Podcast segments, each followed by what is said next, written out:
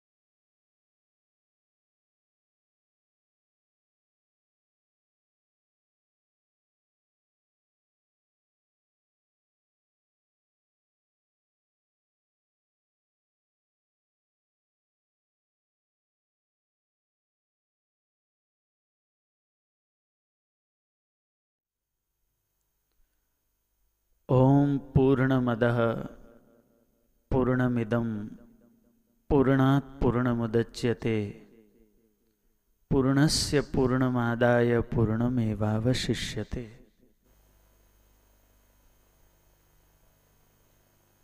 उपनिषद के प्रारंभ में हमारे वेद ने पहले हमें शांति मंत्र दिया।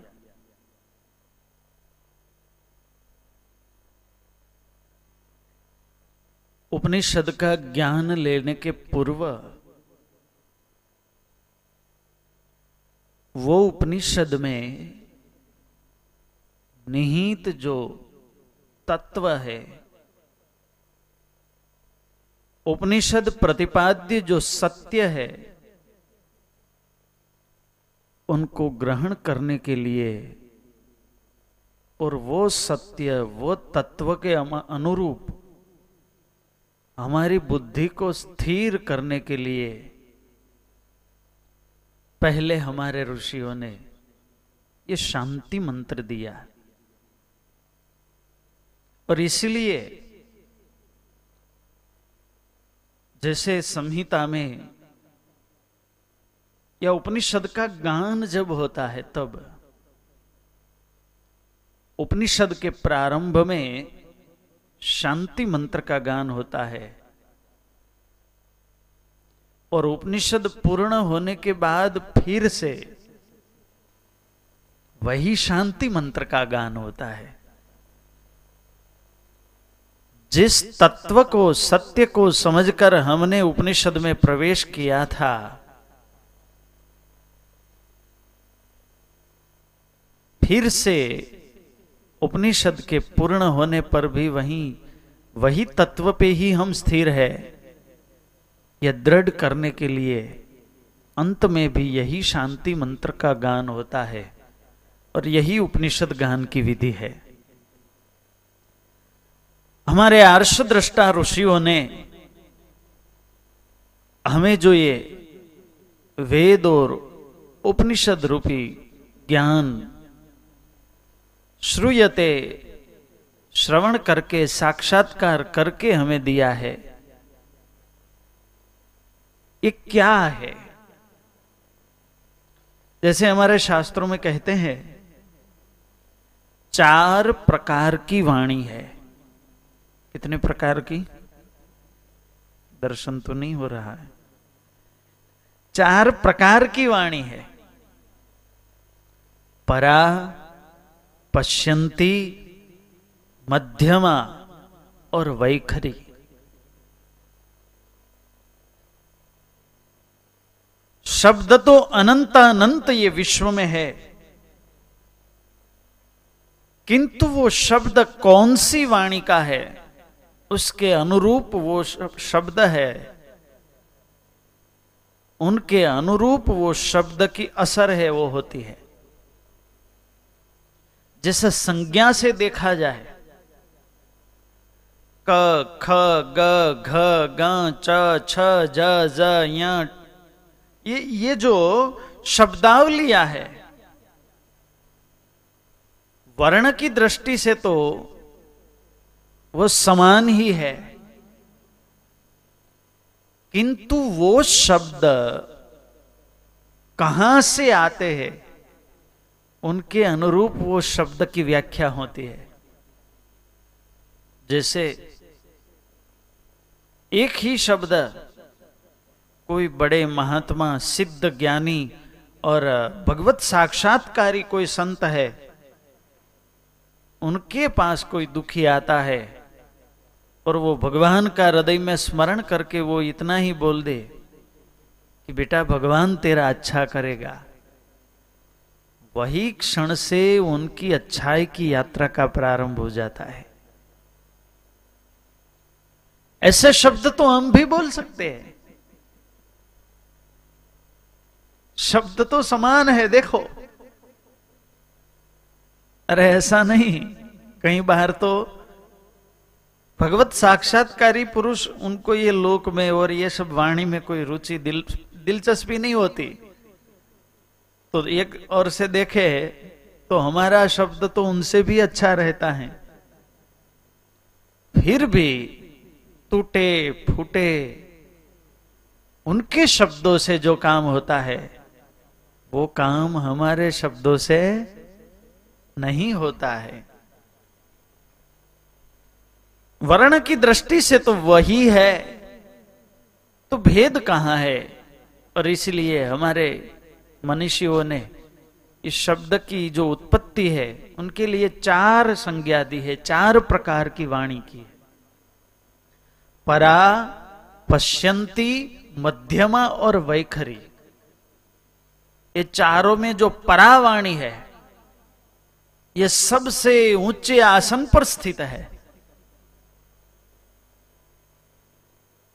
मनुष्य की जो अंतर भूमिका है और अंतर भूमिका में स्थित रहकर अनुभूति के स्तर पर रहकर कोई सत्य तत्व में निहित रहकर वाणी में, वाचा में जो ऋषि का दर्शन प्रकट होता है वही अनुभूति गम्य तत्व गम्य वाणी को परावाणी बोला जाता है। कौन सी वाणी? परावाणी। पर तत्व में स्थित रहकर, जहाँ अपनापन कुछ नहीं है, अहम कुछ नहीं है, और वही लय में रहकर जो बोलाई जाती, बोलाई गई वाणी, वो परावाणी है। परा के बाद आती है पश्यंती। पश्यंती नाम। जो क्रांतदर्शी विद्वान है, महापुरुष है, उनकी एक शुद्ध सत्वमय भूमिका में से अंत स्फुरणा से होने वाली, प्रकट होने वाली वाणी वाणी है। वो है पश्यंती तीसरी है मध्यमा। अपने जीवन के अनुभव और ज्ञान से व्यवहार विषयक अच्छी वाणी है।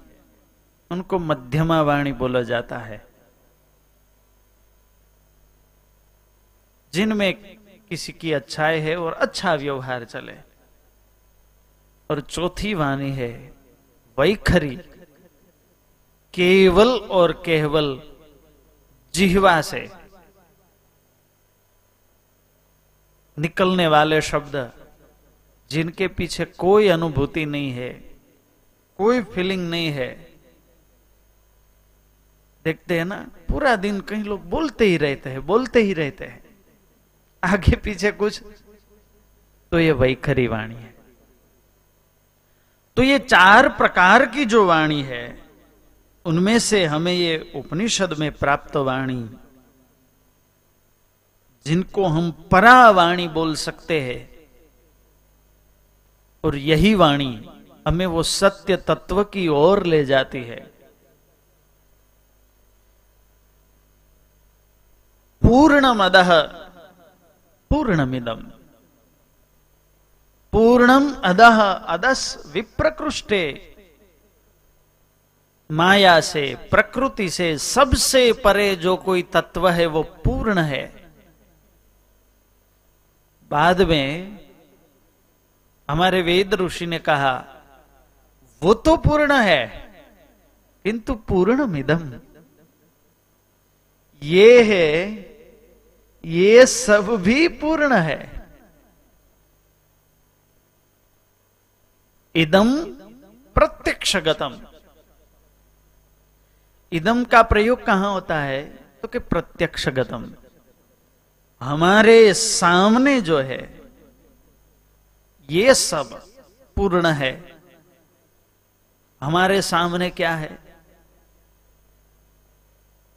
चेतन ऐसा जीवात्मा जो अपनी इंद्रियों के माध्यम से जिसको अनु, जिसकी अनुभूति कर सकता है वो है जगत। पूर्णमिदम अर्थात पूर्णमिदम जगत। अब ये तो ये तो कैसे मानने में आएगा कि ये जगत भी पूर्ण है? शंकराचार्य जी कहते हैं, ये जगत स्वप्न है। सर्वम दुखम, इनकी कोई पारमार्थिक सत्ता ही नहीं है। भगवान को तो पूर्ण कह सकते हैं, किंतु ये जगत कैसे पूर्ण है? आस्तिक लोग है, उनको कदाचित परमात्मा की पूर्णता में कोई शंका नहीं होती। किंतु जगत की पूर्णता की जब बात करे तो ये बात जल्दी से गले नहीं उतरती। क्यों? क्योंकि हम देख रहे हैं क्या जगत है, कैसी परिस्थितियाँ है और कहीं बाहर तो ऐसा लगता है कि जगत में कुछ अच्छाई है भी या नहीं? जिसकी दृष्टि और जिसका स्थान जहाँ और जैसा उसके अनुरूप पूरा जगत दिखाई देता है तो कई बार ऐसा भी हो जाता है कि ये जगत ये कैसे भला पूर्ण हो सकता है? थोड़े दिन पहले हम चर्चा कर रहे थे कि ईश्वर स्वयं जब ये प्रण लेते हैं, अहम जगत जगत करता, मैं ही जगत का नियामक हूँ, मैं ही जगत का स्वामी हूँ। तो ही मस्ट बी रिस्पॉन्सिबल ये भगवान, ये पूरे जगत के सभी कार्यों के लिए रिस्पॉन्सिबल होने ही चाहिए। जैसे कोई कंपनी में कोई कामदार, कोई एम्प्लॉय गलती करता है तो अंतिम वो रिस्पॉन्सिबिलिटी है, वो कंपनी का जो सीईओ है, उनकी रहती है। तो मानो कि भगवान ने जीव मात्र को स्वतंत्रता दे ही रखी है। तो अंत में तो कुछ ऐसा हुआ कि कोई स्टैंडर्ड ऑपरेटिंग सिस्टम ही नहीं रही। भगवान ही जब रिस्पॉन्सिबल है तो उनको अच्छे से चलाना, वो रिस्पॉन्सिबिलिटी भगवान की रहती है। और जब कुछ गलत होता है तो भगवान बोल देते हैं कि हमने तो सबको स्वतंत्रता दे दी है। कैसे? तो कि भगवान ने जगत बना दिया, भगवान ने गाड़ी बना दी और गाड़ी सबको दे दी। अब इनको कैसे चलाना है? वो तुम्हारे ऊपर है।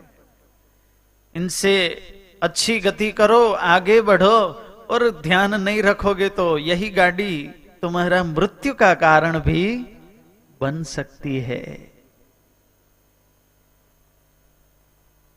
तो भला ये जगत को पूर्ण कैसे बोले? किंतु थोड़ा चिंतन इसके ऊपर किया था थोड़ा। कोई कंपनी में मैनेजर को, कर्मचारी को स्वतंत्रता दी जाती है अब जरा उनके ऊपर सोचे कि स्वतंत्रता क्यों दी जाती?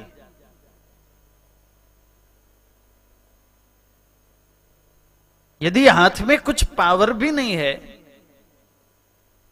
डिसीज़न लेने की कोई ऑथोरिटी ही नहीं है तो काम में किसको रुचि होगी?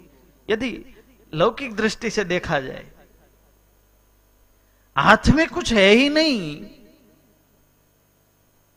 तो काम में रुचि ही कैसे होगी? और कंपनी का जो सीईओ है, सबको अपनी क्षमता के अनुसार, जो हायरार्की क्रम है उनमें, सबको डिसीज़न के लिए कुछ कुछ करने के लिए स्वतंत्रता दे स्वतंत्रता देते हैं। किंतु ये स्वतंत्रता देने के पीछे भी उनका हेतु तो वही है कि हमारा जो ध्येय है वो सिद्ध हो। अपने ध्येय की प्रॉफिट की सिद्धि के लिए ही सबको स्वतंत्रता दी जाती है। स्वतंत्रता देने के पीछे भी कंपनी का अच्छा होना यही सीईओ का मकसद होता है। फिर भी कहीं लोग ऐसे होते हैं कि उनको दिए हुए पावर का गलत उपयोग करते हैं। होता है। तो कंपनी में क्या होता है? या तो उनको पनिशमेंट दी जाती है, अथवा तो जो स्टेज पर है, उनको वहाँ से नीचे लिया जाता है। और फिर भी ना समझे तो फायर भी फायर भी किया जाता है। तो ये तो एक रीति है। वैसे ही ईश्वर के कर्तृत्व में यह कोई बाधा, यदि कोई किसी को, जीव को भगवान ने स्वतंत्रता दी और यही स्वतंत्रता का गलत उपयोग करता है तो भगवान उनको सजा भी देते हैं। और इसीलिए उनके कर्तृत्व में कोई बाधा नहीं है। अच्छे से चालो, चलो तो आपके लिए अच्छा ही होगा। तो जब बोला जाए कि पूर्ण मिदम ये सब पूर्ण है तो प्रश्न वहाँ मन में स्वाभाविक रूप से उठता है कि ये जगत, ये भला कैसे पूर्ण हो सकता है?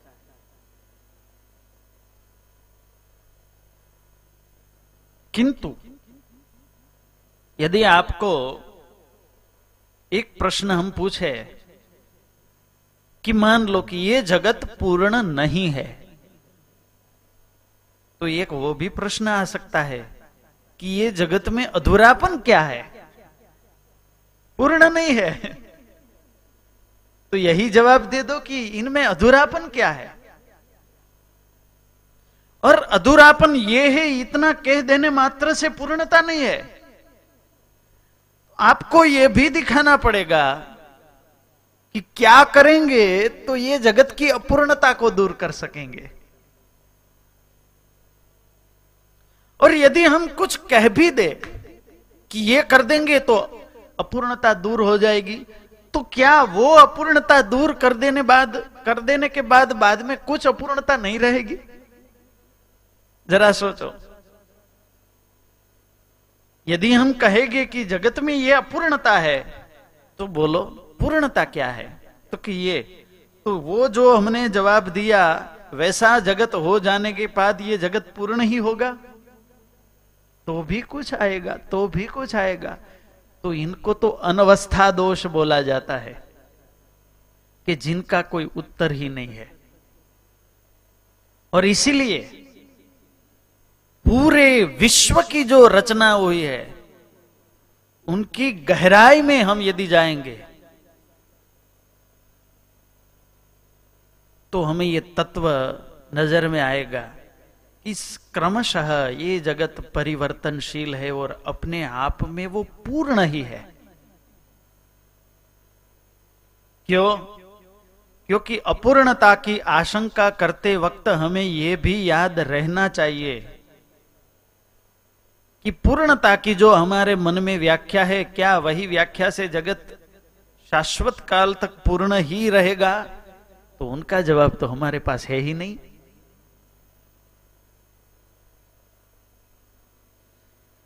और इसीलिए विश्व की प्रत्येक रचना अपरिवर्तनीय है। भौतिक सृष्टि में जो पाँच मूल तत्व है, उनका स्वरूप, उनका स्वभाव, उनसे होने वाला परिणाम, ये सब पूर्णता की ओर ही जाता है और इसीलिए हमारे ऋषियों ने कहा कि वो तो पूर्ण है, किंतु पूर्ण मिदम ये जगत भी पूर्ण है। हा, इतना है कि वो परमेश्वर पूर्ण है और ये सृष्टि भी पूर्ण है। ये पूर्ण तो दोनों के दोनों के लिए कहा गया है। किंतु परमात्मा की जो पूर्णता है, वो निरपेक्ष पूर्णता है, अखंड पूर्णता है, और ये विश्व की जो पूर्णता है, वो निरपेक्ष पूर्णता नहीं है, वो सापेक्ष पूर्णता है। ये जगत की जो पूर्णता है, वो खंड रूप पूर्णता है। ईश्वर को अपनी पूर्णता के लिए किसी भी अप की अपेक्षा नहीं है। और ये जो जगत है इनको अपनी पूर्णता के लिए किसी की पूर्णता की अपेक्षा है। कैसे समझे? कि ये जगत की पूर्णता है, वो खंड रूप पूर्णता है। आपके हाथ में खड़ी है। हमारी जो रिष्ट वोच रहती है, वो समय दिखाने के कार्य में पूर्ण है, सक्षम है। अपना काम एकदम बराबर करती है।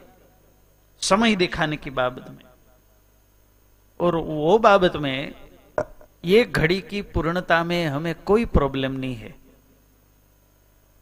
उनके आधार पर विश्वास से हम समय निर्धारण कर सकते हैं। किंतु घड़ी की जो पूर्णता है, वो समय दिखाने के दायरे में ही पूर्णता है। अन्य विषय में तो वो अपूर्ण ही है। सर्वथा अक्षम है। इसलिए घड़ी में समय दिखाने के लिए पूर्णता है, किंतु खंड पूर्णता है, एक पाठ ही है। केवल खंड पूर्णता है। दूसरी बाबत में घड़ी में पूर्णता नहीं कह सकते।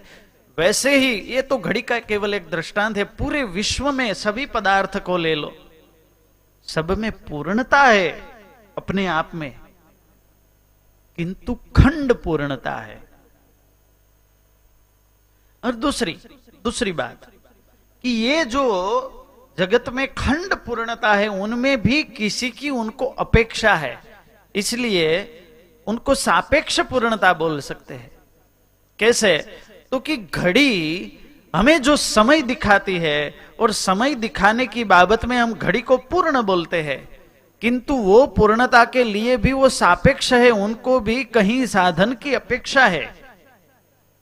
वो घड़ी में कहीं प्रकार के छोटे छोटे चक्र है, कांटे है,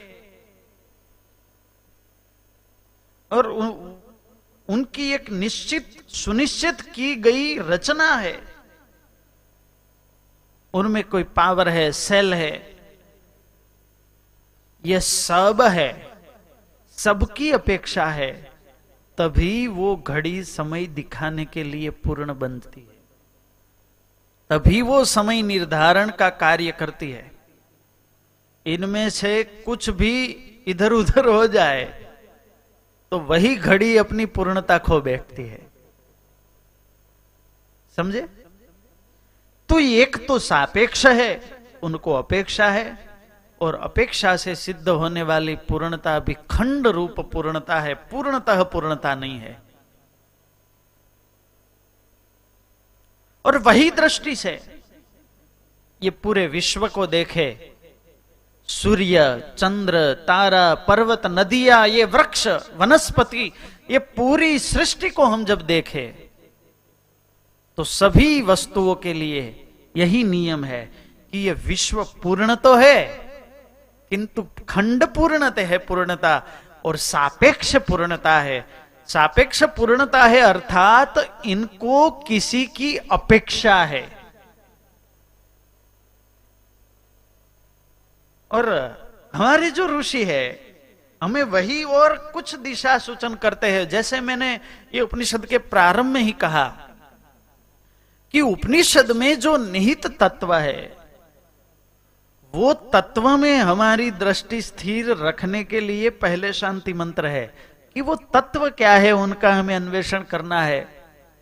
और वहीं हमारी दृष्टि पहुंचेगी, तब वो तत्व की ओर, ये उपनिषद के एक एक मंत्रों के साथ हम जा पाएँगे। और इसीलिए ये विश्व पूर्ण तो है, किंतु खंड पूर्ण है, सापेक्षता पूर्ण है। अपेक्षा बिना जो कोई पूर्ण है, वो पूर्ण मद वो तत्व है, ईश्वर है, परमात्मा है। तो पूर्ण मद वो पूर्ण है पूर्ण मिदम ये पूर्ण है तो उनके लिए वो पूर्ण है, ये समझ में आ गया। ये पूर्ण है, ये थोड़ा समझ में आया। तो ये पूर्ण क्यों है? तो उनके लिए कारण क्या, हेतु क्या? तो उनका हेतु वाक्य यही मंत्र के तीसरे वाक्य शब्द में कहा गया। पूर्णमद पूर्णमिदम पूर्णमिदम क्यों? क्यों? क्योंकि पूर्णात पूर्ण मुदच्यते पूर्णमद पूर्णमिदम पूर्णात पूर्ण मुदच्यते पूर्णमिदम ये पूर्ण है, क्यों पूर्ण है? क्योंकि पूर्णात पूर्ण मुदच्यते पूर्णात पंचमी विभक्ति है। जैसे रामात अपादान विभक्ति जिनको बोला जाता है, वृक्षात फलम पतते, वृक्षात वृक्ष से फलम, फल पतती गिरता है। तो पूर्णात वो पूर्ण जो है, जिनको पूर्ण मदह शब्द से कहा गया वो पूर्ण है, पूर्णात इदम पूर्णम। पूर्णम जगत। पूर्णात पूर्णम उदच्यते। ये जगत पूर्ण क्यों है? क्योंकि इनका कारण है वो पूर्ण है। समझ में आया? ये जगत पूर्ण क्यों है? क्योंकि तो इनका कारण है वो पूर्ण है। पूर्ण से बना हुआ है। और पूर्ण से बनी हुई कोई भी रचना कभी अपूर्ण नहीं हो सकती। परमात्मा पूर्ण है और इसीलिए परमात्मा की रचना ये जो सृष्टि है, इनको भी हम पूर्ण कह सकते हैं। और यदि ये सृष्टि को हम अपूर्ण कहेंगे तो परमात्मा की जो पूर्णता है वो निराधार या निर्हेतुक हो जाएगी। या तो ही यह सृष्टि परमात्मा की कृति है, उनकी रचना है। उनके रचयिता स्वयं परमात्मा है, वही करता है।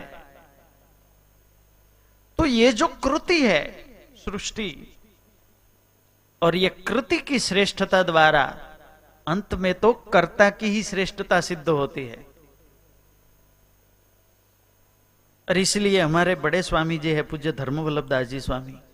वो अक्सर कहते हैं, यही सिद्धांत जो कि महापुरुषों की वाणी में ये वेद, उपनिषद के सिद्धांत सहज रूप से निकलते रहते हैं। और वो भी बहुत व्यवहारु और जीवन में हम अप्लाई कर सके ऐसी सरल भाषा में। ऐसे शास्त्रों का सार हमने, हमें ऐसे महापुरुषों दे देते दे देते हैं। तो स्वामी जी कहीं बार कहते हैं कि व्यवहार जगत में कोई व्यक्ति को देखे, कोई व्यक्ति, वस्तु या कोई ऐसी घटना जो हमारे साथ भली बुरी बनती है। और हम जब वो घटना का, कोई व्यक्ति का, कोई वस्तु का, उनके लिए कोई गलत रवैया मन में रखकर उनकी निंदा करने लगते हैं ये आदमी तो ऐसा है। तो स्वामी जी बोलते हैं कि हमने कोई व्यक्ति की निंदा की उसका अर्थ कि यह व्यक्ति को बने वा, बनाने वाले की निंदा की। अंत में यदि देखे तो यह पूरा जगत ईश्वर की कृति है। इनमें हमने यदि कोई खोट निकाली जैसे कोई कलाकार कोई चित्रकार बहुत बढ़िया, बहुत सुंदर चित्र बनाता है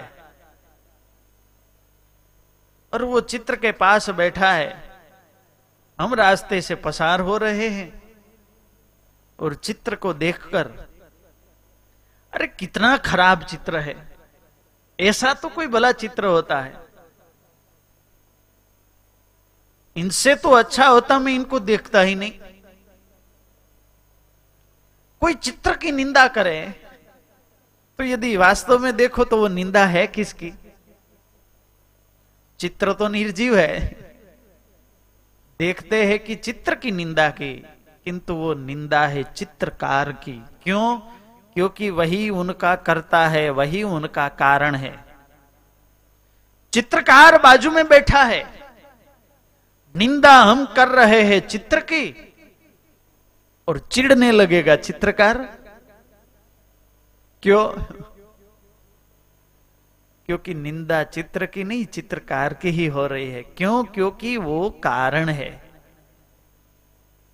तो वैसे ही ये जगत पूर्णात पूर्ण मुदच्यते, पूर्ण से प्रकट हुआ है और इसीलिए पूर्ण ही है। अब कैसे पूर्ण है, ये हमें समझना है। पूर्णता के लिए कौन सी दृष्टि है? ये हमें प्राप्त करनी है। कैसी दृष्टि के साथ जीवन जिए तो ये जगत वाकई पूर्ण लगेगा। तो ये पूरा उपनिषद, पूरा अध्यात्म मार्ग, शास्त्र मार्ग, ये सबका प्रयास यही तो है। हमें वो दृष्टि प्रदान करते हैं। और इसीलिए पूर्णात पूर्ण बुदच्यते ये जगत है, वो पूर्ण है। एक, दीपक चोपड़ा की पुस्तक पढ़ी थी। Seven spiritual laws for success. उन्होंने ये, उनका ये पुस्तक है, बहुत प्रसिद्ध है। तो उन्होंने उनमें एक सिद्धांत दिया है। जगत में हमेशा अनिर्णायक बने रहो क्या बहुत अच्छा कि अनिर्णायक बने रहो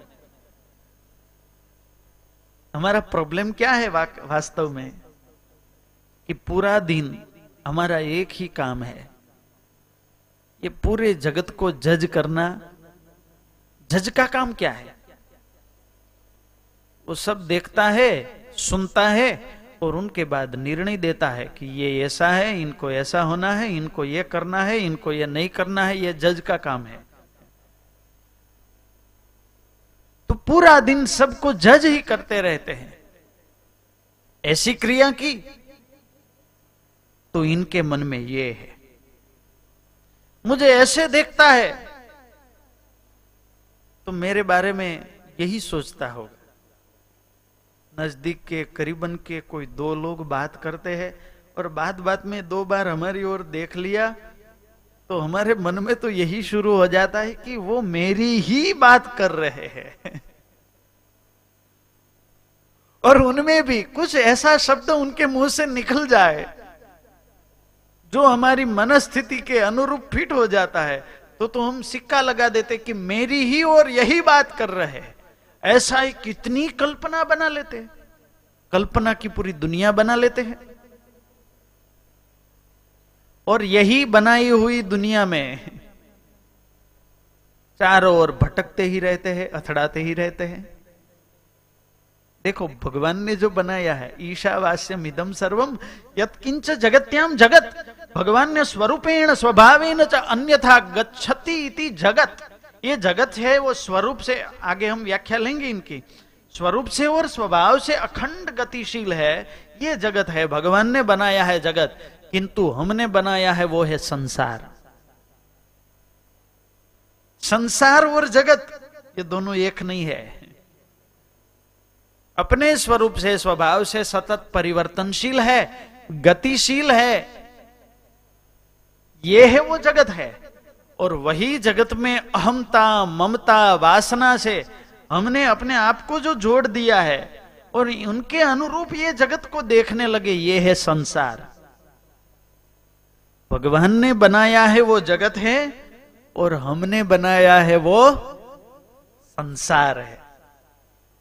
तो संसार के निर्माता तो हम ही है और इसीलिए दुखी होते हैं, पीड़ित तो होते हैं। वो जगत से नहीं होते। भगवान ने बनाया उनसे नहीं। ध्यान से सुनना, भगवान ने तो अच्छा ही बनाया है। भगवान की बनाई हुई दुनिया में कोई बुराई नहीं है। सब बुराई है, वो हमारे बनाए हुए संसार में है। समझे? तो जो कुछ बुराइयाँ है, वो संसार में है। तो उन्होंने बोला कि अनिर्णायक बने रहो। क्या वाकई जो चीज़ जैसी है, वैसी ही हम देख पाते हैं? नहीं। हमारे पंडित जी संस्कृत के बहुत महान आचार्य थे और जिनके पास हमें योग सूत्र के अध्ययन का अवसर मिला था, बहुत अच्छे विद्वान, ज्ञानी, किंतु साक्षात्कारी भी थे। और वो बहुत विश्वास के साथ ऐसे बोलते थे कि वाकई हम बोलते हैं कि हमने ये वृक्ष को देखा। क्या हम वृक्ष को देखते हैं? नहीं। जैसा है वैसा नहीं देखते हैं। हम तो बहुत स्थूल भाव और उनसे ही हम देखते हैं। किंतु इनके कारण में जाए तो ये वृक्ष की रचना करने वाला योग की दृष्टि से मैं बात करता हूँ अभी, योग दृष्टि से। कि इनका मूल क्या है? उनके अंदर भी हम उतरे तो अणु अणु, अणुमय है यह पूरा विश्व। उनके अंदर भी विज्ञान की दृष्टि से देखे तो प्रोटॉन और न्यूट्रॉन की आजू बाजू इलेक्ट्रॉन सतत गतिशील है। तो एक ही एक अणु गतिशील है एक एक अणु से बना संघात गतिशील है। और ऐसा ऐसा हम यदि एक दृष्टि से देखें तो जैसे दूध के ऊपर उफान आता है, वैसे ही ये पूरी सृष्टि सतत क्षणिक है, सतत परिवर्तनशील है सतत गतिशील है। यही सूक्ष्मता को बुद्ध ने देखा, और इसीलिए उन्होंने बोला कि सर्वम क्षणिकम क्षणिकम सर्वम क्षणिकम क्यों बोला? द्विक्षणावस्थाई विश्व को बुद्ध ने देखा। कि पहली क्षण में उत्पत्ति है और दूसरी क्षण में विनाश है, नाश है। तो उत्पन्न होता है और दूसरी क्षण में नष्ट हो जाते उत्पत्ति नाश उत्पत्ति नाश और यही गति अखंड चलती है। तो हम वृक्ष को देखते हैं, कोई पदार्थ को देखते हैं तो हमको देखता है दिखाई पड़ता है कि यह स्थिर है। वास्तव में स्थिर नहीं है। कोई चीज़ को देखते हैं, ये माइक को देखते हैं तो हमें लगता है कि ये माइक स्थिर है, स्थिर नहीं है। इनकी भी सतत गतिशीलता है। किंतु ऐसी सूक्ष्म परिवर्तनशीलता है कि उनको हम अपनी आँख से ग्रहण नहीं कर पाते। इसलिए देखो, पहले दिन ये ऐसा नहीं था, दूसरे दिन, तीसरे दिन ये कपड़ा है, कुछ भी ये जगत की कोई भी वस्तु ये ले लो। पहले दिन थी, वैसी दूसरे दिन नहीं, दूसरे दिन वैसी, तीसरे दिन नहीं। एक दिन टूट जाएगा, कपड़ा फट जाएगा, हम छोड़ देंगे, कहाँ से कहाँ जाएगा, मिट्टी में मिल जाएगा। किंतु ये पूरी यात्रा हमारी दृष्टि में नहीं आती है। और इसलिए हम उसको उस ओर से नहीं देख पाते। वास्तव में पूर्ण मिदम ये जगत जैसा है, वैसा हम देख भी नहीं पाते हैं। आँखों से। भले ही हम बोले कि मैंने देख लिया। किंतु वास्तव में जैसा है, वैसा तो हम देख भी नहीं पाते। और इसीलिए यदि वास्तविकता से ही हम दूर है तो हम निर्णय कैसे ले सकते हैं कि ये ऐसा ही है? इसलिए पहला, जिनको अध्यात्म में पहुँचना है, कारण में, रहस्य में पहुँचना है तो पहले तो अनिर्णायक बनना बहुत ज़रूरी है। क्यों? हमारी अल्प बुद्धि, हमारा अल्प ज्ञान और इनके माध्यम से हम निर्णय लेते ही रहेंगे, सोचते ही रहेंगे तो वास्तविकता से दूर रह जाएगी इसलिए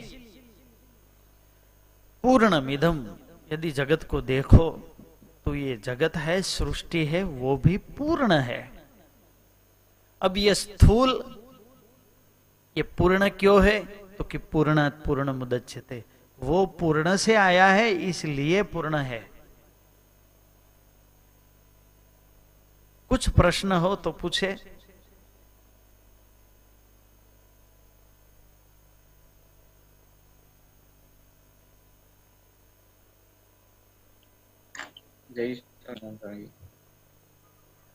आवाज़ तो आवाज़। आवाज़ आ रही है? नारायण मुनि सुन। एक मिनट। हेलो।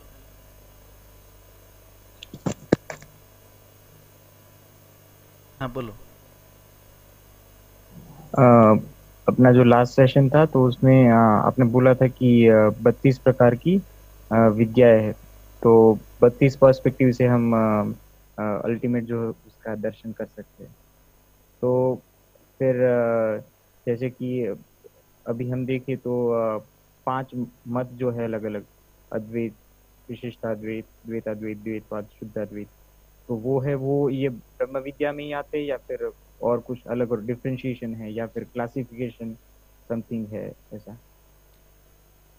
वेदों ने जो बत्तीस ब्रह्म विद्या बताई है तो वो एक प्रकार की दृष्टि है। अब वही का, वही बत्तीस ब्रह्म विद्याओं का समन्वय आचार्यों ने अलग अलग कोई तत्व है तो वो अद्वैत है, किसी ने बोला अद्वैत है, किसी ने बोला द्वैताद्वैत है शुद्धाद्वैत है। तो वो अपने दृष्टिकोण से वो बत्तीस ब्रह्म विद्या को देखते हैं। तो अपने दृष्टिकोण से बत्तीस ब्रह्म विद्या को देखने में भी सभी ब्रह्म विद्या सभी आचार्यों के मत से अलग हो जाती है, ऐसा नहीं है। जैसा कि मैंने बोला था कि भूम विद्या भूम विद्या नाम विशाल ब्रह्म की सगुण ब्रह्म की उपासना। नालपे सुखम भूमा वही सुखम। कि अल्पता में दोष है, अल्पता में सुख नहीं है, विशालता में सुख है। तो अब ये विशालता की ब्रह्म है, ब्रह्म का लक्षण ही, ब्रह्मति, ब्रह्मयति, स्वयं विशाल है और दूसरों को विशाल बोले, वही बनाए, वही ब्रह्म है। तो इनके बारे में सभी आचार्यों का मत लगभग समान है। तो उनकी दृष्टि से वो ब्रह्म विद्या में ये भूम विद्या है, वो समान ही रहेगी। तो वैसे अलग अलग आचार्य है, उनका जो मत है, ये मत क्या है? तो कि वेद को देखने का अपना नज़रिया है। जैसे वेदों का अर्थ किस परक है? चौबीस तत्व में किसी को प्रश्न नहीं है। जो कोई प्रश्न है, वो कहाँ पर है? आत्मा और परमात्मा के बारे में। सबको। तो शंकराचार्य जी के सामने पड़कार था बौद्ध धर्म का। क्या था? तो कि पूरे भारत में तिबेट में और पूरे एशिया खंड में इतना बौद्ध का प्रचार हुआ था। तो बुद्ध धर्म तो बराबर ही है, किंतु बुद्ध ने क्या किया था कि वेदों को आधारभूत रखकर कहीं अनिष्ट आ गए थे, कहीं प्रकार के हिंसा, मांस भक्षण ऐसे अनिष्ट कर्म आ गए थे। तो बुद्ध ने वो अनिष्टता को निकालने के लिए कहा कि तुम अपने अनुभूति को देखो। तो कि अनुभूति की क्या बात कर, वेद में तो ये कहा है, इसलिए हम करते तो कि उनको छोड़ो। अपने आप के भीतर देखो, तुम्हारा अंतर क्या बोलता है। तो स्वाभाविक है कि अंतर तो गलत काम है तो अंतर तो ऐसा ही तो कि वेद में तो कि उनको छोड़ो। वेद गलत है ऐसा भगवान बुद्ध ने कभी नहीं बोला। वो तो सदा गंभीर बोध करते रहते थे। जो कुछ दर्शन विकसित हुए हैं, जैसे सभी दर्शन तो वो दर्शन पश्चातवर्ती आचार्यों ने, जो दर्शन के प्रणेता आद्य पुरुष या भगवान, उनके वाणी और उनके जीवन के चरित्र के आधार पर पश्चातवर्ती आचार्यों ने यह दर्शन दिए हैं। उनके विषय पर कभी चर्चा करेंगे। तो उन्होंने बोला कि बुद्ध का यह मत था यह मत था, किंतु वास्तव में बुद्ध भगवान का निषेध करने का कोई तात्पर्य ही नहीं था। किंतु हो गया ऐसा कि वेद मिथ्या है तो वेद ही समाप्त हो गए तो किनके आधार पर धर्म टिकेगा? तो शंकराचार्य जी को पहले वेद प्रस्थापन करना वही उनके लिए सबसे बड़ा पड़कार था। और उन्होंने इसलिए स्वीकृत्य न्याय लिया। स्वीकृत्य न्याय नाम की तो कि कोई व्यक्ति समझता ही नहीं है, कितना भी समझाओ, समझता ही नहीं है तो हम क्या करते? अच्छा तो तुम कहते हो ये बराबर है, बस इतना मेरा रख लो। तो आधा उनका स्वीकार करते हैं और आधा, आधी मान्यता हम अपना, अपनी रख देते हैं। तो उनको भी लगेगा कि मेरा भी स्वीकार किया और बाद में वो थोड़ा सहमत हो जाएगा। तो स्वीकृत्य न्याय से शंकराचार्य जी के मन में बहुत स्पष्टता थी और उनके लिए कहीं प्रमाण है। पंचायतन देवों की पूजा का विधान किया, भज गोविंदम भज गोविंदम और उनके जीवन चरित्र में देखे, मंत्र का महिमा तो सब देख के उनका हृदय तो कुछ और ही बोलता है, किंतु बुद्ध के लिए, बौद्ध धर्म का जो था, उनके लिए उन्होंने स्वीकृत्य न्याय से लिया। तो इसीलिए हाँ तुम बोलते हो कि ये जगत है ही नहीं। तो मैं भी मानता हूँ कि जगत है ही नहीं। किंतु नहीं है, ऐसा ज्ञान करने के लिए तुम्हें कुछ तो स्वीकार करना पड़ेगा। नहीं है, कुछ नहीं है। तो ये कुछ नहीं है ऐसा बोलने वाला, ऐसा सोचने वाला, ऐसी अनुभूति करने वाला कोई तो एक होगा जो ऐसा बोलेगा कि कुछ नहीं है। तो इसलिए शंकराचार्य ने एक की प्रस्थापना की। एक है और कुछ नहीं है। तो एक क्या है? तो कि ब्रह्म सत्यम जगन मिथ्या। और इसीलिए ब्रह्म की सत्ता का प्रस्थापन करना यह सबसे बड़ा प्रकार था। तो पहले शंकराचार्य जी ने वो किया। किसके माध्यम से? तो कि वेदों के माध्यम से। तो वेदों को वही दृष्टिकोण से शंकराचार्य जी ने अर्थ किए। तो इसलिए शंकराचार्य जी का तात्पर्य था कि वेदों का अर्थ अद्वैत ज्ञान से सिद्ध होता है। अद्वैत दृष्टिकोण है वेदों का कि सब मिथ्या है, ब्रह्म ही सत्य है। तो वेदों का अर्थ अद्वैत दृष्टि से शंकराचार्य जी ने किया। और इसीलिए आधा बौद्ध का स्वीकार किया, इसलिए अद्वैती को जो विशिष्टाद्वैती, द्वैती, वो सब क्या बोलते हैं? तो कि प्रच्छन्न बौद्धा है, ऐसा बोलते हैं, उनके लिए एक वाक्य है। प्रच्छन्न नाम छुपे हुए बुद्ध। छुपे हुए। क्यों? क्योंकि थोड़ी उनकी जाए भी स्वीकार ली है। तो अब एक ब्रह्म तत्व की प्रस्थापना हो गई। अद्वैत तो हो गया। तो पश्चातवर्ती रामानुजाचार्य जी ने कहा हाँ ये बराबर है। इसलिए हम ऐसा बोलते हैं कि कोई भी आचार्य गलत है ऐसा हमें कभी नहीं कहना चाहिए। सबकी क्रमशः जब जहाँ जो ज़रूरत थी उन्होंने वो दिया। तो विशिष्टाद्वैत रामानुजाचार्य जी आए पश्चातवर्ती आचार्य। तो उन्होंने कहा कि अद्वैत अद्वैत वो बराबर है। किंतु उनके आगे एक शब्द लगा दिया, विशिष्ट अद्वैत। ये अद्वैत है वो कैसा है? तो कि विशिष्ट है। अद्वैत ही है। दो नहीं है, एक ही है। किंतु वो विशिष्ट है। क्या उनके विशेषण है? तो कि चित और अचित। चित नाम चैतन्य और अचित नाम जड़। चैतन्य और जड़ के संघात से भगवान ने यह पूरे सृष्टि की रचना की है, इसलिए ये जगत की भी सत्ता है। क्यों है? तो कि ईश्वर सत्ता होने, ईश्वर की सत्ता के अधीन, ईश्वर की सत्ता के बिना इनकी सत्ता कुछ नहीं है, किंतु इनकी सत्ता है। तो ऐसा विशेषण रूप से रामानुजाचार्य जी ने स्वीकार किया। तो पूरी सृष्टि भगवानमय है। तो उन्होंने उनमें से वो ही भक्ति मार्ग का सिद्धांत लिया कि चित और अचित ये पूरा विश्व है, वो ईश्वर के लिए है, ईश्वर के अधीन है, ईश्वर की भक्ति के लिए है। तो रामानुजाचार्य ने यही दृष्टिकोण से शरणागति मार्ग, भक्ति मार्ग का उद्बोधन किया और बताया कि वेद है, उनका दृष्टिकोण है विशिष्टाद्वैत। और यही दृष्टिकोण से वेद की एक एक श्रुतिया को यदि हम देखेंगे तो उनका पूर्ण भाव से उनका समन्वय हो जाता है। तो रामानुजाचार्य जी ने बोला कि वेदों का अर्थ है विशिष्टाद्वैत। ऐसे क्रमशः अलग अलग आचार्यों ने अपना अपना मत रखा और वेदों का समन्वय श्रुतियों का सभी समन्वय अपने मत में किया। इसलिए वेदों का दृष्टिकोण ये है ये पंच मत, ये मत है द्वैत अद्वैत और बत्तीस ब्रह्म विद्या है वो वेदों का मूल तत्व है। समझ में आया?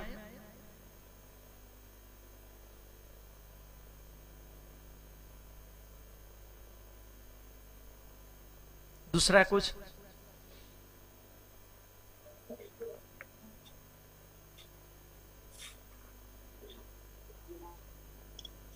Namaskar, Prabhuji.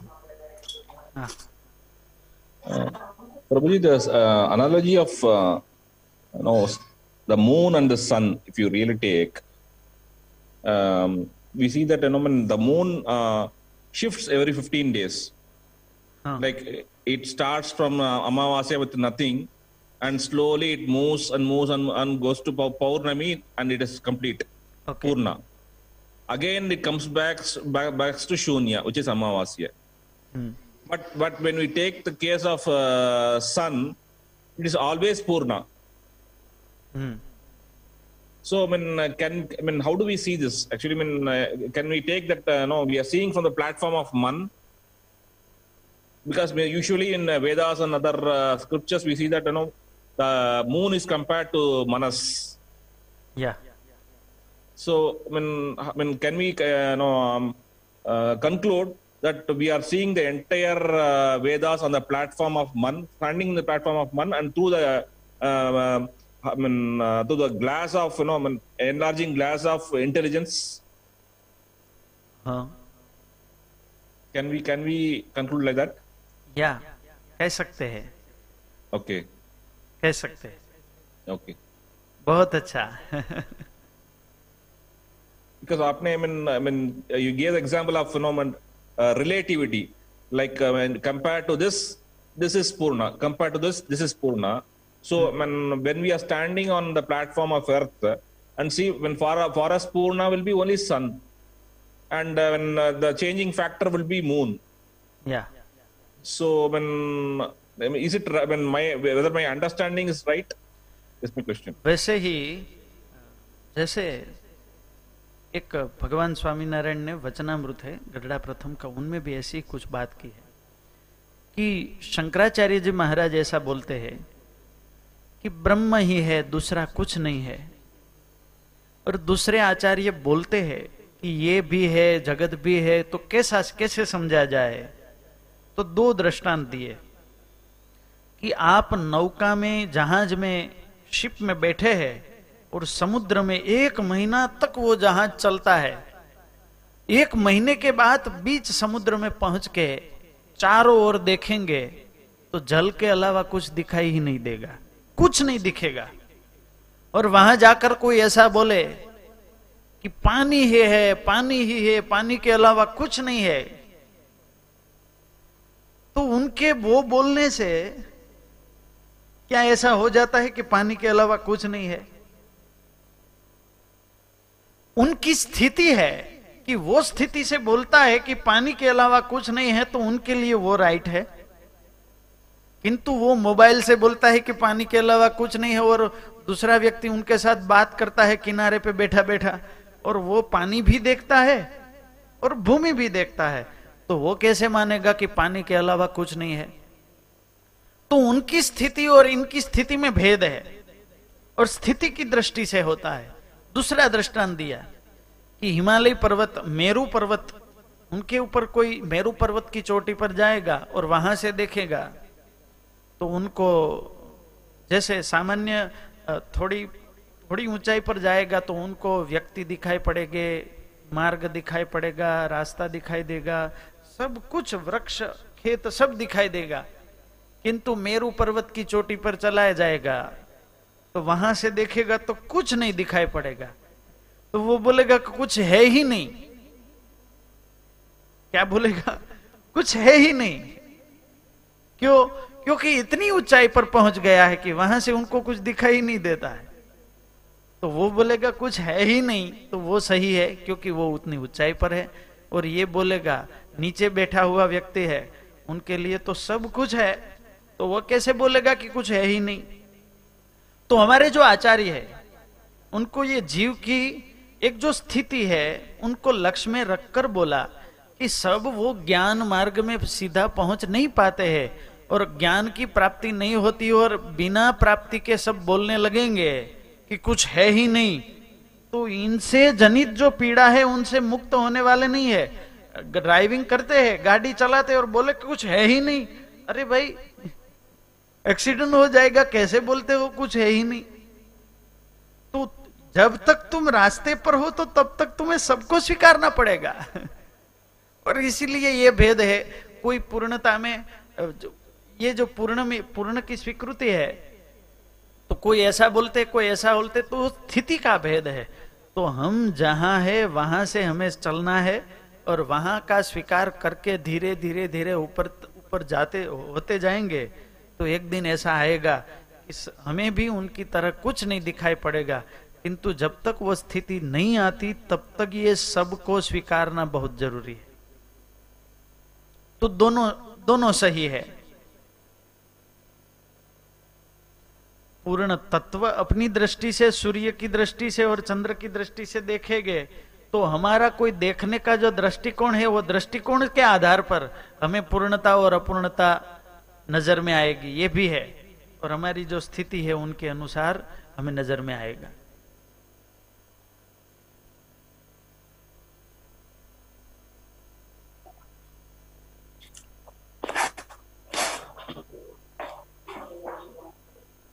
स्वामी जी। बोलो।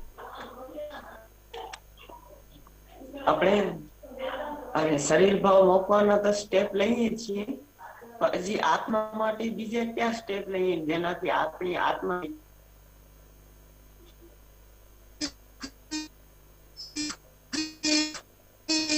एक बाजू से एक और है शरीर भाव और दूसरा है हमारा आत्मा भाव शरीर और आत्मा का जो जुड़ाव हो गया है यहां ही सब कंफ्यूजन है शरीर और आत्मा का जो जुड़ा हो गया है, सब कंफ्यूजन यहाँ पर है। तो शरीर से जैसे जैसे हम अलग होते जाएँगे, अलग होते जाएँगे, वैसा ही कुछ ऐसा तो दिखाई पड़ेगा कि कुछ अलग है, कुछ अलग है। और दूसरा एक स्थूल अभ्यास है। जैसे हम त्यागाश्रम में आते हैं तो हमें संत लोग सिखाते हैं कोई भी काम करो तो दिन में ऐसा भी स्मरण किया करो कि मैं शरीर नहीं हूँ, आत्मा हूँ। शरीर नहीं हूँ, आत्मा हूँ। तो ऐसा करते करते क्या होगा? तो कि ऐसा करते करते एक दिन बाहर से हम ऐसा अंदर डालेंगे तो भी एक दिन हमारा मन वो स्वीकार कर लेगा कि हाँ ऐसी अनुभूति होने के नज़दीक में हमारा मन भी स्वीकार कर लेगा कि हाँ मैं शरीर नहीं हूँ, मैं आत्मा हूँ। मैं शरीर नहीं हूँ, आत्मा हूँ। तो उनके लिए थोड़ा ऐसा अभ्यास करना भी ज़रूरी होता है। जैसे, हमारे स्वामी जी बोलते हैं कि दिन में तुम माला तो करो, भगवान की माला तो करो, किंतु एक माला ऐसी भी करो कि मैं आत्मा हूँ, मैं आत्मा हूँ, मैं आत्मा हूँ, मैं आत्मा हूँ। ऐसी माला करते करते, ऐसा बोलते बोलते भी, जैसे हमारे उपनिषदों में सब ज्ञान क्या था? कुछ ज्ञान के लिए प्रोसेस नहीं थी पहले। तत्वम असी तत्वम असी तत्वम असी, ऐसा ही बोलते रहना है। और ऐसा बोलते बोलते तत्वम असी तत्वम असी, वो तू है, वो तू है, ऐसा बोलते बोलते एक दिन उनको आत्मज्ञान और ब्रह्म ज्ञान हो जाता था। चिंतन, मनन, पठन और अभ्यास। अभ्यास से सब होता है। जैसे हम ये धोती या वस्त्र को ऐसा करते हैं तो अभ्यास सिखाते हैं बड़े संत। कि देह नहीं हूँ, मैं आत्मा हूँ। देह नहीं हूँ, आत्मा हूँ। देह नहीं हूँ, आत्मा हूँ। तो ऐसा कोई काम करते हैं? तो उनमें ये अभ्यास को प्रारंभिक कक्षा में हम यदि जोड़ देंगे, और क्या स्थूल रूप से? तो कि ऐसा बोलना ही है और ऐसा सोचना ही है केवल, कि मैं शरीर नहीं हूँ, मैं आत्मा हूँ। मैं शरीर नहीं हूँ, ये शरीर से भिन्न कोई प्रकाश में आत्मा हो। ऐसा हम पहले हमारे सोच में आएगा, और बाद में अनुभूति में आएगा। तो ये स्थूल रूप से पूरे दिन में, पहले तो हमें क्या करना है कि पूरे दिन में दो बार भी हमें याद आ जाए हार्डली कितनी बार? दो बार भी। पूरे दिन में कुछ काम करते हैं, खाते, पीते, सोते नहाते वक्त, कि मैं जो कर रहा हूँ, ये जो मैं शरीर नहीं हूँ, मैं तो ये शरीर से भिन्न कोई आत्मा हूँ। ये शरीर मेरा है, मैं शरीर नहीं हूँ। दिन में दो तीन बार भी ऐसा विचार आ जाए तो भी धीरे धीरे वो डेवलप होने लगे। पहले यही अभ्यास करना है कि दिन में दो तीन बार कम से कम याद आ जाए कि मैं जो जिस भूमिका में रहकर ये सब करता हूँ, मैं वास्तव में ये नहीं हूँ। इनसे भिन्न आत्मा हो, चैतन्य हो। वो चैतन्य कैसा है, उनके कैसे धर्म है, ये सब आत्मा क्या है वो धर्म की हम आगे ये उपनिषदों में और शास्त्रों में क्रमशः चर्चा आती ही रहेंगी। किंतु पहले थोड़ा हमें उनसे अलग पढ़ना है तो मन की भूमिका में, शब्द की भूमिका में पहले उनको लाना है। हमें कोई पूछे, कौन हो तुम? तो पहले हमारे मुख में क्या आ जाता है, कौन? मैं तो महेंद्र। तो पहले जवाब ऐसा आना चाहिए कि मैं, ये शरीर का नाम महेंद्र है। मैं तो आत्मा हूँ चैतन्य हूँ। हाँ व्यवहार तो अच्छी तरह से करना है इसलिए सबको ऐसा बोलेंगे बोलेंगे तो कोई हमारे पर हंसेगा। किंतु हमारे मन में तो ये थोड़ा आना चाहिए। यदि यदि हम जब हम अपना परिचय देते हैं तो परिचय दे, देते हैं शरीर का किंतु हमारे मन में तो थोड़ा आना चाहिए कि मैं आत्मा हूँ चैतन्य हूँ। आगे जाके इनकी व्याख्या जितने अंदर जाएँगे, उतनी उनकी व्याख्या स्पष्ट होती जाएगी। जैसे रामानुजाचार्य जी तो कहते हैं, आत्मा हूँ, आत्मा का भी क्या काम है? आत्मा तो सब जगह है, कीड़ी में है, सब जगह है। मैं भगवान का दास हूँ। वो व्याख्या तो आत्मा से भी आगे है। किंतु क्रमशः उनमें हमें आगे आगे जाना है, किंतु पहले देह नहीं हूँ और आत्मा हो। पहले हमें आत्मा में आना है।